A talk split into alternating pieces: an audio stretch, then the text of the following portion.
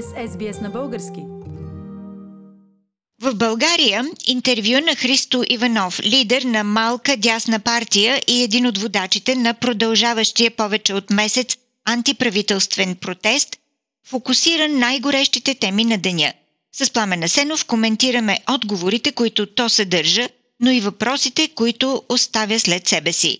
Пламен, инцидент насочи към възможна връзка на Христо Иванов с Маджо, знакова фигура от подземния свят. Какво всъщност стана? Протестиращите, които блокират Орлов мост, предават по интернет на живо. И докато Христо Иванов е в кадър, идва Димитър Ламбовски, бивш депутат от Ем Де Ес Ве, известен с подземните си връзки. Той обяснява на Иванов, че някой си трети човек се е чул с Маджо и напира да разкаже за разговора. А Иванов, видимо притеснен, го отпраща. Дори го отпраща два пъти, защото отначало Ламбовски не разбира, че са наживо. Кой се е свързал с Маджо и за какво изобщо става дума, остава неясно, но характера на разговора и видимото притеснение на Христо Иванов сочат към вероятността той да знае за какво става дума. Какво каза по този повод самия Иванов? В интервю за Свободна Европа той отрече да познава Маджо. Дава едно сложно обяснение за ситуацията и я нарича постановка. В същото време контратакува, че самия премиер Борисов, бивш охранител, свързан с групировката СИК, познава и Маджо и всички други босове от българския преход, защо това не се коментира. Да, факт е. И по темата за тъмното минало на Бойко Борисов всъщност са изписани тонове мастило. Но факта, че Борисов е мутра, пречистена от царя до генерал на доброто и главен секретар на Ем Ве Ре, а после от българския избирател до три пъти премиер, не означава, че той има монопол над контакти с мутрите. А и виси резонния въпрос. Как така през две хиляди и четиринадесета Христо Иванов става на правосъден министър в кабинета на мутрите Борисов, без да спомене нито дума за това? Да, Фили, от сегашния епизод остана горчилка. И каквото и да обяснява Христо Иванов, негативите за него са на лице. А те ще му бъдат припомнени в бъдещата предизборна кампания. Пламен, засяга ли се в интервюто с Христо Иванов темата за бъдещи избори? Да, Фили, припомня се едно от обвиненията към протестиращите, че с действията си те ще доведат на власт Българската социалистическа партия. Христо Иванов отрича възможността за това, като се позовава на социологически проучвания, според които левицата вече не е втора, а трета или дори четвърта политическа сила.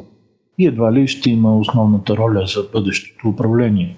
Доколко според теб Бе Се Пе не е водеща политическа сила? В този виртуален момент така изглежда. Но как ще са нещата при реалните избори? Бе Се Пе през септември ще избере нов председател. Сега това е конфликтна точка вътре в партията, но после може да се окаже повод за нова нейна консолидация. През годините социалистите са доказали, че умеят да правят подобни преходи, особено преди избори. Още по-интересно обаче е друго твърдение на Христо Иванов, че в следващия парламент ще има партии, които в момента дори не съществуват, така че политическите баланси вероятно ще са съвсем други. Кои партии се има предвид? Сещам се за някои, Фили, но не съм сигурен, че те ще са от е, онзи политически и морален спектър, с който самия Христо Иванов би искал да сътрудничи. На първо място това е неродената партия на Цветан Цветанов, бившия втори човек в ГЕРБ. Повече информация за нея вероятно ще има през септември, но се очаква тя да бъде с десен профил, е, европейска и атлантическа ориентация. В същото време обаче е ясно, че Цветанов няма как да направи нещо повече от втори ГЕРБ. Просто до там се простира капацитета му. Другата партия, която се очаква да се появи, е свързана с отдавна лелеяния от президента Радев собствен политически проект. Вижда се изпросто око колко активно работи той в тази посока и по време на сегашните протести.